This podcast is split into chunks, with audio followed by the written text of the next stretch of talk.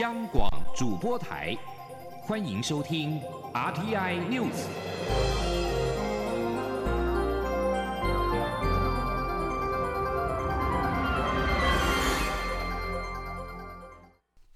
各位好，我是李思利，欢迎收听这一节央广主播台提供给您的 RTI News。中度台风杜苏芮在今天傍晚最新的中心位置在鹅銮鼻西南西方大约一百九十公里的海面上，稍微往北北西前进，强度跟暴风半径仍然维持不变。但是暴风圈已经从嘉义以南往北扩及到了云林东北部的海面，则已经脱离海警的威胁。中央气象局提醒，今天入夜之后将会是风雨最剧烈的时候，而且台风近中心恐怕将会在明天清晨横扫澎湖和金门。记者吴丽君的报道。随着中台杜苏芮持续为台湾东半部及高平地区带来明显的雨势，不仅屏东西大武山从二十五号迄今累积雨量已突破一千四百毫米，花莲富里也超过八百六十毫米，台东山区的累积雨量也超过七百毫米，部分地区时雨量更破百毫米。预估二十七号入夜后将是风雨。最明显的时候，气象局除了持续针对屏东山区、台东山区及花莲发布超大豪雨特报，并针对恒春半岛、台东及宜兰山区发布大豪雨特报，台中南投及高雄山区，还有屏东宜兰蓝雨绿岛也可能出现豪雨。此外，气象局也持续发布强风特报，提醒桃园以北、东北部、东南部、南部沿海空旷地区及各离岛，二十七号入夜后将出现九到十级的强阵风；基隆北海岸及高平沿海也将刮起十到十一级强阵风；桃园以北及台北盆地也会出现较强阵风。二十八号起，金门及澎湖更要严防台风近中心可能。横扫过境，带来十二到十四级的强阵风。气象预报员朱美玲说：“今天傍晚到深夜是台风最接近台湾的时候，东半部持续都是有大雨，而且中南部的雨势会逐渐的增大，尤其南部呢要严防强风豪雨。那澎湖的风雨呢，在深夜也会逐渐的转强。至于在明天的清晨，台风将逐渐的接近金门，尤其是它的暴风圈呢会比较接近到澎湖以及金门这一带。所以说呢，我们要特别。”严防在台风的近中心这种强风通过的情形。那这样子的阵风呢，明天清晨在本岛还是会持续。气象局也提醒，即使杜苏芮二十八号上午登陆福建后，外围环流依然会持续为台湾带来明显的强阵风，尤其是澎湖和金门的风雨，要到二十八号下午才会逐渐趋缓。但是海上依旧会掀起大浪，而且。直到二十九号都还是会涌现长浪。至于二十六号晚间在关岛西南方海域形成的热带性低气压，预估将在这两天发展成今年第六号台风卡努。预估未来将朝西北西移动，三十一号之后逐渐通过琉球附近海域，对台湾的影响仍有待观察。中央广播电台。记者吴丽君在台北采访报道：杜苏芮台风来袭，在台湾已经造成了一死一伤。截至今天下午两点，全台的灾情共有三百四十件，以路数的灾情一百一十五件最多。在县市的部分，以台东县一百一十五件的灾情最多。今天也是汉光三十九号演习第四天，蔡英文总统今天试导第三作战区联合反登陆作战演练。并且续免官兵。总统表示，台湾面对的威胁和挑战越来越复杂，必须预先设想复合式威胁的处境，拟定计划，并加强演练。这一场操演便参考了俄乌战争的经验，提升后备部队在滩岸上防卫作战的能力。记者欧阳梦平的报道。二十七号是汉光三十九号演习第四天，第三作战区上午执行新北巴黎、北堤海滩、台北港及淡水河口一线的反登陆操演。蔡英文总统亲自前往试导，并在演习后续勉官兵的合作无间与投入。总统表示，汉光演习是攸关国家安全及验收国军战力的年度大事，他每年都会出席。而今天的联合反登陆作战操演，在今年的汉光演习中，不仅规模最大，整合全民战力，更考验跨军种、跨兵种、跨单位的合作默契。最后，在大家戮力合作下，充分展现阻止敌军建立滩头阵地的作战企图，顺利完成这次联合反登陆作战任务。他说：“这场操演除了搭配工兵部队在滩岸设置主角设施，也参考了俄乌战争经验，结合既有的地形，强化各式武器阵地，来达到抗弹抗打的效果，提升后备部队在滩岸上防卫作战的能力。”总统指出，台湾未来面对的威胁及挑战会越来越复杂，因此要预先设想复合式威胁的处境，拟定相关计划，并加强演练。另外，为了提升国土防卫能量，除了三军部队要持续勤训精练外，也要整合地区的警消民防团队及地方组织，才能实践全民守护乡里、保护国家的目标。总统最后并再次感谢官兵的辛劳与付出，为国家及人民提供坚实的保障。他认为这次演习让国人及世界看到国军守护国家的决心，并一起为国家安全努力打拼。中央广播电台记者欧阳梦平在台北采访报道。汉光三十九号演习第三作战区联合反登陆作战演练今天在风雨中登场。第三作战区政战主任史顺文表示。巴黎海滩、台北港跟淡水河口是北台湾非常重要的战略要地。这次主要以仿实战的方式执行联合反登陆演练，整合三军兵力，跟结合全民总力跟常备部队，共同抵御敌人的入侵。石顺文表示，借由这次演习，官兵得到很宝贵的经验，也希望传达国军保卫国家的决心跟信心。英国商业及贸易部今天表示，主责国际贸易事务的副大臣赫德斯顿二十六号在行政院政务委员兼经贸谈判办公室总谈判代表邓正中通话后，确认启动跟台湾建立深化贸易伙伴关系的正式协商，将以签署备忘录为目标。备忘录预计将会触及到双边的投资、数位贸易、能源、近邻碳排等领域。继台美二十一世纪贸易倡议签署了首批协定之后，台湾跟英国的经贸关系也出现进一步的发现发展。行政院经贸谈判办公室指出，台英深化经贸伙伴关系 （ETP） 目前会先就投资、能源跟近邻碳排和数位贸易三个领域进行讨论。而在台英 EDP 的架构下，未来也会就共同关切的贸易议题，调和彼此的贸易政策跟规则，以建立长期性的贸易伙伴关系。经贸办还指出，台英 ETP 也保留了未来扩增新领域议题的空间，待双方完成投资、能源跟近邻碳排、数位贸易三项议题后，未来还有机会继续的扩充。国家发展委员会今天公布了六月景气对策信号综合判断分数为十三分，比上个月增加了一分。灯号续成代表景气低迷的蓝灯。国发会认为，国内景气止跌的迹象略微浮现，但是成长的动能仍然偏低缓。记者杨文军的报道。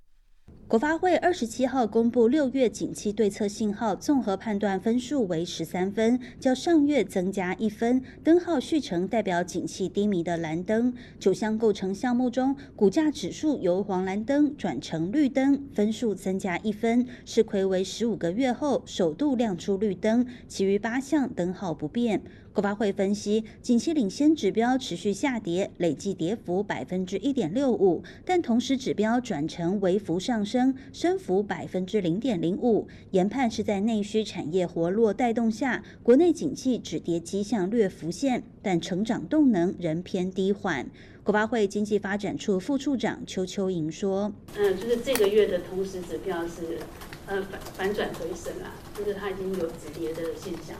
但是虽然如此的话，其实这是各除了劳动市场跟金融的股市之外，其他。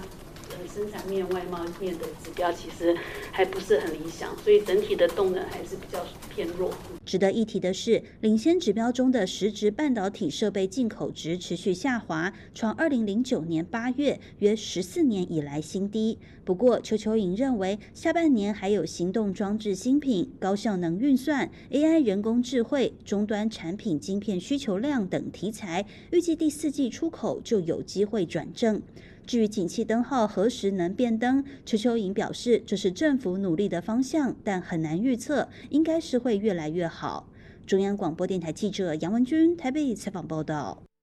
台商李梦君被中国指控为台谍，被判一年十个月的刑期和剥夺政治权利附加刑两年。期满之后，李梦君已经在二十四号顺利的离境中国。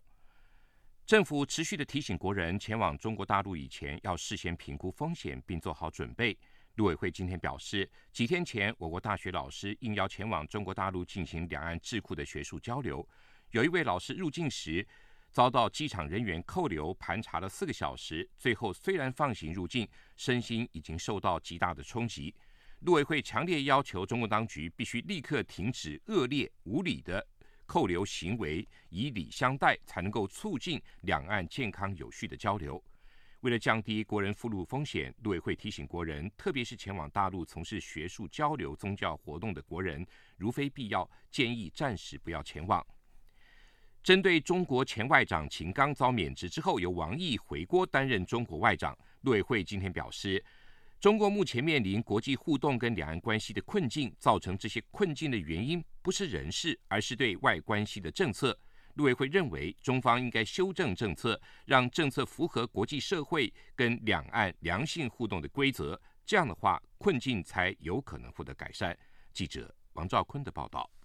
秦刚被免去兼任的中国外长职务，遗缺由王毅重新接任，外界相当好奇异动原因。陆委会副主委詹志宏表示。一向不评论个别人事异动，我们就静待中共那边公布。但我相信最后公布的原因，你我都需要费一番解读，因为他们经常是比较原则性说明他们为什么离开这个位置。詹志宏指出，中共的对外关系取决于政策而非人事，人事异动对政策的影响相当有限。因此，我方认为，中共面对当前的国际与两岸困境，要做的应该是修正政策。詹志宏说：“那这些困境的根源不是在在他们的人事，而是在于他们的政策。应该他们应该要呃了深刻的了解，而且要修正他们的政策。也就是说，你要符合国际的这个呃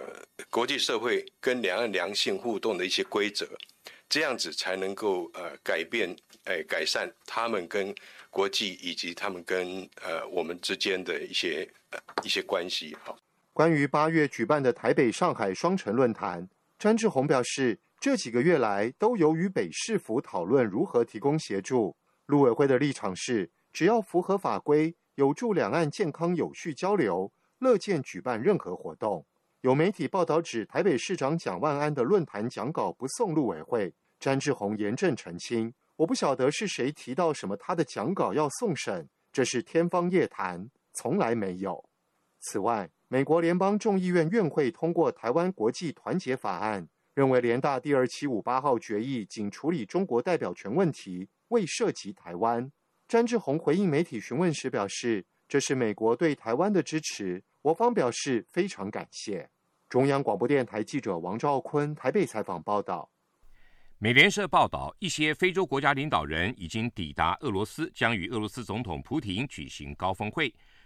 对乌克兰发动侵略战争的普廷正在寻求盟友的支持。克里姆林宫谴责西方列强蛮横地向其他非洲国家施压，阻止他们参加高峰会。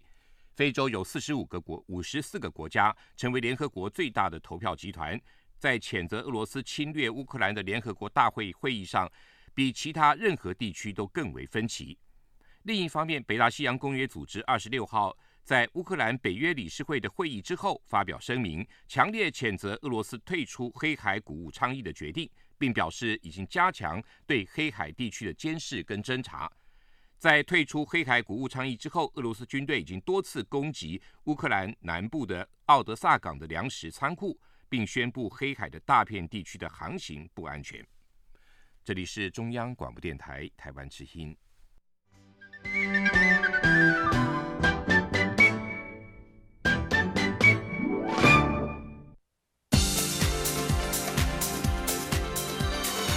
这里是中央广播电台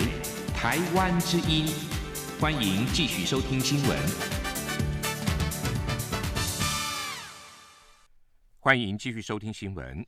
二零二四大选逐渐的接近，选战议题备受关注。媒体报道，民进党总统参选人赖清德近期在外交领域的状况平平，而且赖清德的国安幕僚不见蔡英文总统的人马。对此，赖清德竞选办公室发言人陈世凯今天强力的反驳，强调执政一体、国安同心，大家都是台湾队。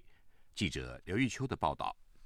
有媒体报道指出，民进党总统参选人暨副总统赖清德近期在外交领域状况平平。知情人士表示，赖清德的国安幕僚团队仍在整队中，没能跟上现在让美国白宫放心的蔡英文总统国安团队水准。且基于种种原因，蔡总统倚重的国安幕僚未尽到赖团队协助选务相关国安事务。对此，赖清德经办发言人陈世凯严正驳斥。强调国家安全事务包含国际外交、军事国防，再到内政经济，需要整个执政团队的共同打拼。赖副总统当然也是团队的一员，大家只有一个共同的目标，就是为国家更好，不用区分哪路人马。执政一体。国安同心，大家都为了台湾队。至于将协力于国安事务的团队成员区分为哪一路人马的说法，显然是对执政团队运作非常陌生，也对坚守岗位的伙伴非常的不公平。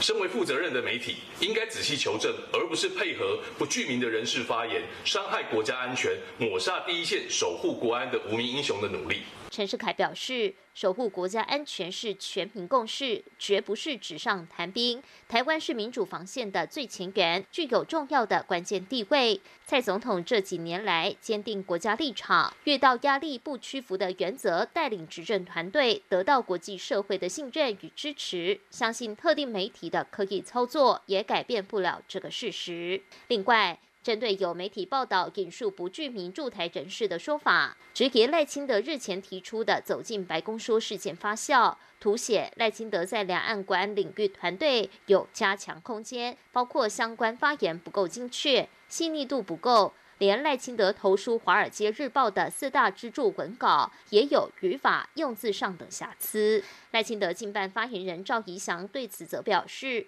赖清德作为负责任的总统候选人，清楚提出未来在国防战力、经济安全、国际合作以及两岸关系的施政方向。四大支柱的投书在国际媒体与外交圈中获得广大回响，包括前白宫国安会资深官员主任简以荣、德国马歇尔基金会格莱迪等多位国内外学者均正面看待。至于不具名人士质疑赖清德的投诉内容有语法用字等瑕疵，赵怡翔说，多数为对语法风格的偏见，与内容本身毫无关系。他建议不具名人士可以直接向位于美国纽约的《华尔街日报》表达对英文用字的纠正与抗议。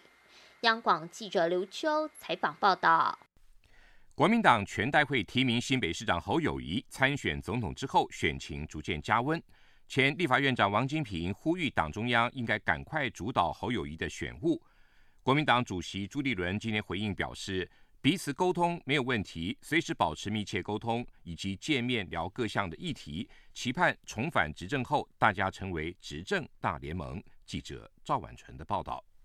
国民党全代会提名新北市长侯友谊参选总统，展现团结气势。近来侯友谊民调略微攀升，但是仍然落居第三，泛蓝整合备受关注。前立法院长王金平二十六号表示，他没有立场劝退郭台铭，应该由党中央处理，党中央也应该尽速主导侯友谊选务。被问到近日是否找侯友谊和侯友谊竞选办公室执行长金普聪尽快会面沟通，国民党主席朱立伦二十七号受访表示，彼此沟通没问题，随时保持密切通话，以及见面聊各项议题。有关菲律在野大联盟，他从年初至今已讲过非常多次，也跟侯友谊多次讨论到，最重要的除了团结国民党，也要团结所有菲律在野力量，达到政党轮替，台湾更好。朱立伦说：“未来国民党重返执政后，希望大家一起成为执政大联盟，为台湾打拼。”而在全代会前一天现场预演时，相关议题也都有谈到。至于如何整合郭台铭，朱立伦表示：“希望党内每一个人都是团结的助力。我们是大家的一起来努力啊，每一位都是团结的一份子，每一位都是团结的助力。然后朱立伦也好。”或者是我们党的前辈，包括马总统、王院长，或者是很多的前辈，大家都一起在努力。我们总是最后希望能够大家团结一致。针对投入立委选举的新北市议员林金杰，二十七号陪同红海集团创办人郭台铭前往土城顺圣宫参香，发送的扇子注明立委支持林金杰，总统力挺郭台铭，遭质疑倒戈。朱立伦说，立委提名人应遵守党员选举期间行为规范，大家都是一家人，先以规劝为主。如果规劝不听，就必须执行党的法纪。身兼侯友谊竞选办公室组织召集人的国民党立委曾明宗说，据他了解，党中央跟侯办已经慢慢整合在一起。感谢王金平的关心，未来双边会再更进一步强化和整合。比如说，国政顾问团的国政的部分跟智库的结合。那有关组织的部分由我在负责，那我们跟二十二县市的党部或者是主八会，都是都是在负责，我们一起常常一起开会啊。曾明宗说，侯友谊在最近两天的民调已经逐步上来接近两成，相信再过一段时间，很快就会和民众党总统参选人柯文哲出现黄金交叉，进而超越柯文哲，届时要谈蓝白河相对容易。央广记者赵婉纯采访报道。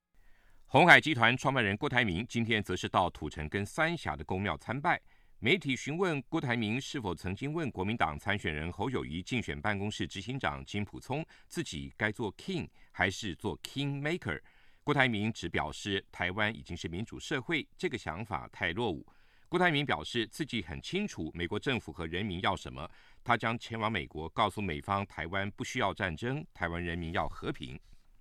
民众党主席、总统参选人柯文哲二十九号即将举行 KP Show 演唱会，实体票全票价格是每一张新台币八千八百元，已经全数售罄。柯文哲近期也陆续的试出了不少练歌练舞的花絮影片。针对先前传出七一六游行后爆发退票潮，柯文哲竞选办公室解释，其实这是部分有心人士刻意在购票网站上卡位所导致。记者林永清的报道。起坐，一二三四，指观众，二二三四。民众党主席、总统参选人柯文哲的演唱会，二十九号下午将在 Corner Max 展演馆举行。目前实体票已经完售，仅剩每张五百元的线上票可供购买。柯文哲日前受访时也坦言，这场演唱会其实就是募款。柯文哲连日来则在社群网站上试出勤练歌舞的花絮影片，届时可能会表演的曲目就包括五月天《拱狼》、彭羚《囚鸟》，还有翁立友的《坚持》等等。